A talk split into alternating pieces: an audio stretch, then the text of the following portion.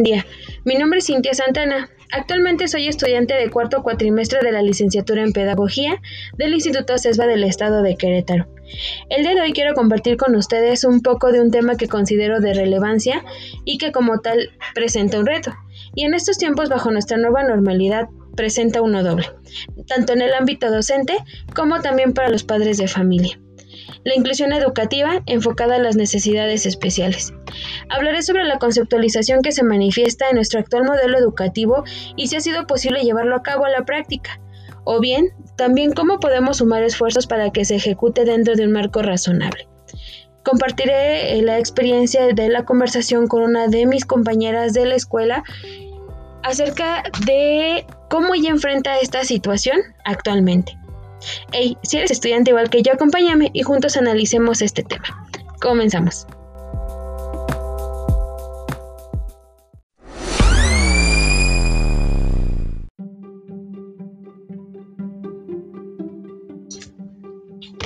Nuestro actual modelo educativo presenta un nuevo planteamiento pedagógico, el cual considera una reorganización del sistema educativo y de sus políticas públicas, tratando de orientar los pasos de todos aquellos involucrados en la educación con la finalidad de tener un logro. Dos de los puntos que me gustaría eh, platicar son eh, los dos incorporados que refieren a lo siguiente. El fortalecimiento de la perspectiva de inclusión y equidad como un componente transversal del sistema educativo y el mayor hincapié en una formación docente pertinente y de calidad como condición necesaria para la innovación educativa. En uno de sus apartados relacionados a la inclusión y equidad, indica que el sistema educativo en su conjunto debe de eliminar las barreras para el acceso, la participación, permanencia, egreso y el aprendizaje de todos los estudiantes, mediante el reconocimiento de su contexto social y cultural. La educación debe de ofrecer las bases para que independientemente de su lengua materna, origen étnico, género, condición socioeconómica, aptitudes sobresalientes o discapacidad de cualquier tipo, los estudiantes cuenten con oportunidades efectivas para el desarrollo de sus potencialidades. La inclusión y la equidad deben de ser principios básicos generalmente que conduzcan al funcionamiento del sistema y al mismo tiempo que se tomen medidas compensatorias para aquellos estudiantes que se encuentran en situaciones de vulnerabilidad. Si bien los indicadores relevantes eh, que se han tenido eh, durante este tiempo han generado eh, ahora sí que cierta relevancia importante en crecimiento, también existen brechas dentro de nuestro país y en este caso ya de manera mm, más, no tan general, sino ya más cerrada, con algunos otros estados. Eh, la desigualdad educativa pues aún sigue siendo de alta en comparación con las de otros países y en este caso bueno se refleja en un bajo índice de movilidad social. Ahora bien, eh, en un inicio les comentaba eh, de forma más ejemplificada cuáles son los retos a los cuales se enfrentan los padres de familia en la actualidad y también en algún momento los docentes. Eh, tengo una amiga en mi grupo que vive la experiencia eh, muy directamente del tener una hija con eh, cierta discapacidad. En este caso, dentro de la conversación que tuve con ella, uno de los puntos que pudimos rescatar sobre lo que actualmente está pasando es, por lo menos mencionaré tres, ¿no? Inicialmente, no contamos en este caso en algunas escuelas con la facilidad de tener pruebas psicométricas que puedan generar un diagnóstico a eh, el nivel de aprendizaje de cualquier niño ante alguna discapacidad. También, aunque en algún momento la SEP pueda proveer algún recurso o alguna herramienta física para ser utilizada en el aula, existe todavía el prejuicio de algunos profesores de no querer utilizarlos. Y en este caso, evidentemente, también no hay una eh, promoción de aquellas escuelas que son eh, capaces o que tienen cierto margen de utilidad para poder eh, atender este tipo de situaciones. Eh, otro tipo de situaciones a las que se enfrentan el día de hoy con esta situación eh, de aislamiento, de que no nos estamos reuniendo en alguna escuela, es el propio hecho de cómo se está manifestando. Mi compañera tiene a su hija con eh, ceguera, por lo tanto no es posible que de pronto pueda estar frente a un computador y estar viendo ¿no? las actividades que se están realizando. Ese es uno de los principales factores.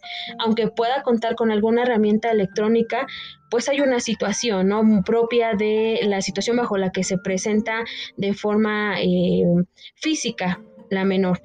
Por otro lado, también eh, la niña aprende más estando con sus compañeros, ¿no? Se genera una imitación. Considero que eh, al día de hoy no estábamos listos, evidentemente, bajo ningún nivel educativo para afrontar una situación como la que estamos presentando en este momento y por lo tanto, eh, Desafortunadamente, con el transcurso o en el paso del tiempo hemos tenido que estar ideando, no solamente del lado de los padres de familia, sino también del lado de los docentes. En algún momento, quizá a través de eh, su sana distancia, de las medidas de precaución necesarias, algunos eh, profesores han podido generar cierta orientación más de cerca con los niños que tienen este tipo de discapacidad. Eh, algo muy curioso y que es importante para nosotros que estamos en una preparación docente es que podamos validar estadísticas para que nuestra orientación hacia alguna especialidad sea enfocada realmente también a una necesidad que se pueda presentar. Actualmente, por ejemplo, en el estado estamos teniendo eh, 2.094 alumnos bajo una situación especial. De estos, tan solo en el municipio de Querétaro existen 1.298. Contamos con 173 docentes y, estos están distribuidos en 14 escuelas. Estos datos son obtenidos también para que puedan ustedes consultarlos posteriormente. Cada año la SEP, cada que se genera un ciclo escolar, genera un reporte estadístico, tanto de género como de eh, tipo de educación y tipo de nivel. Entonces, esto nosotros nos permite también poder revisar cuáles son las necesidades que se presentan en el estado o en, algún otro también y en el cual también nosotros podemos especializarnos y podemos enfocarnos. La falta también de promoción de estas escuelas hacia algún otros eh, dentro del sistema eh, ya educativo también puede ser uno de los factores que pudieran estar limitando el conocimiento y el reconocimiento de estas instituciones, porque de esa forma también nosotros podríamos orientar a las personas que están en desconocimiento, que no tienen quizá un acceso a una computadora para poder revisar exactamente en dónde se encuentran estas instituciones y de alguna manera también se está obteniendo un rezago en estos, estas personitas especiales, ¿no? Entonces es importante que también tengamos un involucramiento, que no seamos de ojos ciegos ante esta situación y adicional, pues ahorita a eh, lo que nosotros estamos eh, teniendo actualmente a nivel mundial.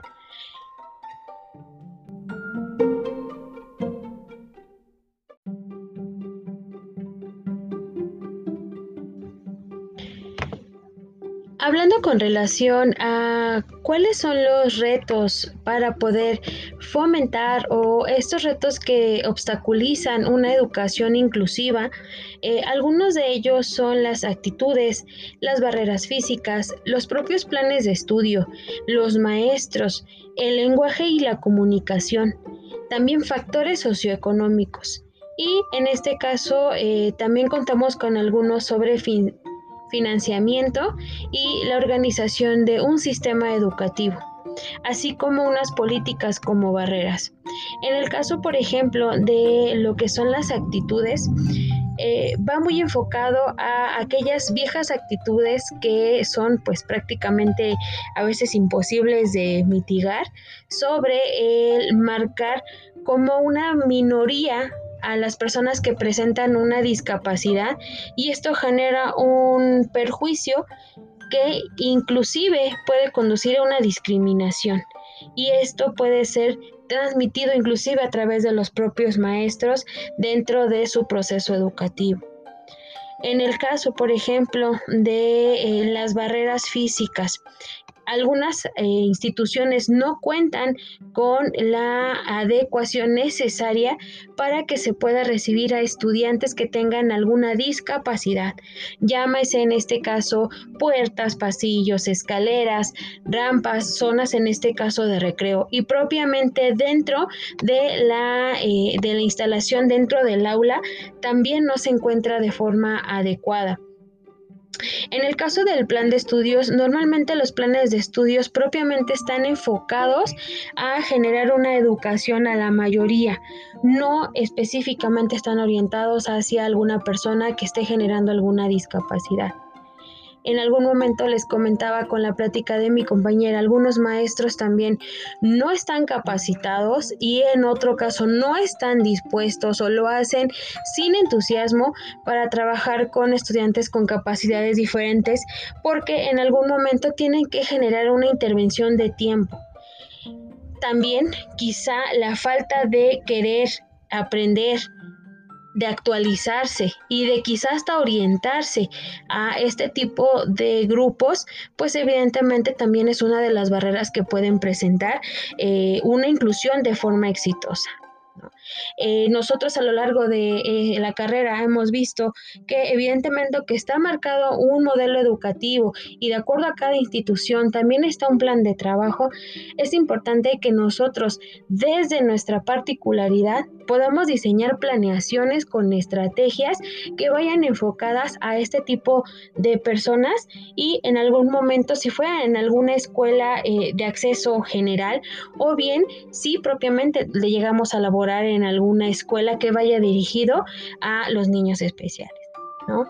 Con relación en este caso al lenguaje y a la comunicación, en este caso pues hay una situación que también va dirigida a la discriminación por eh, pues la falta de una correcta eh, comunicación. Vaya, si en algún momento hay con, eh, escuelas que tienen alguna, mm, alguna falta ¿no? de atención a la otredad con relación a la lengua, por ejemplo, aunado a que se pueda tener una discapacidad, pues también llega a tener una complicación en algún factor socioeconómico, cuando alguna persona especial su familia no cuenta con los recursos necesarios para poder adentrarse en alguna escuela, pues esto evidentemente representa un rezago para la persona.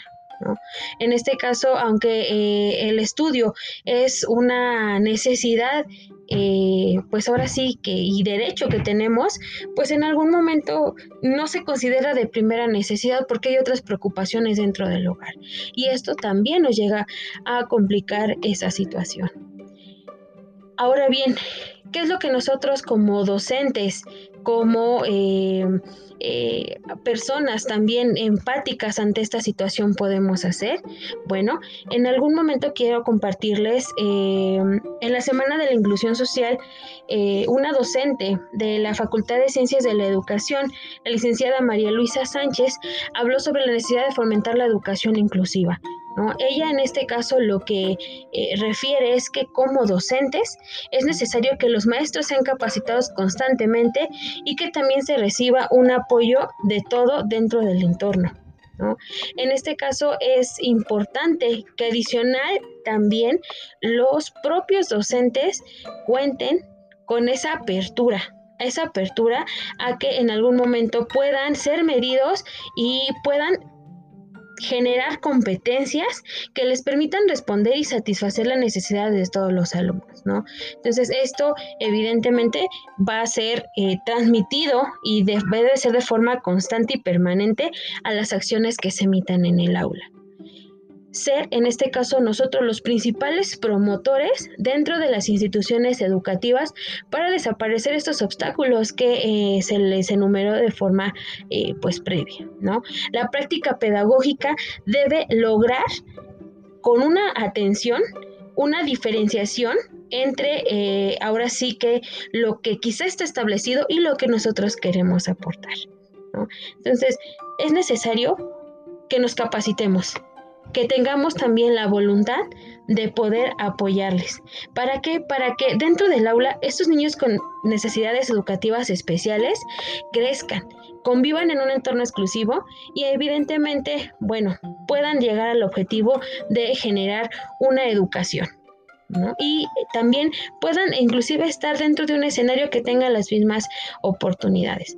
También es importante sensibilizar a los alumnos y a los agentes educativos, profesores, padres, comunidad, que tenemos estos niños que tienen derecho, pero que en algún momento somos parte totalmente de que puedan lograr eh, este objetivo.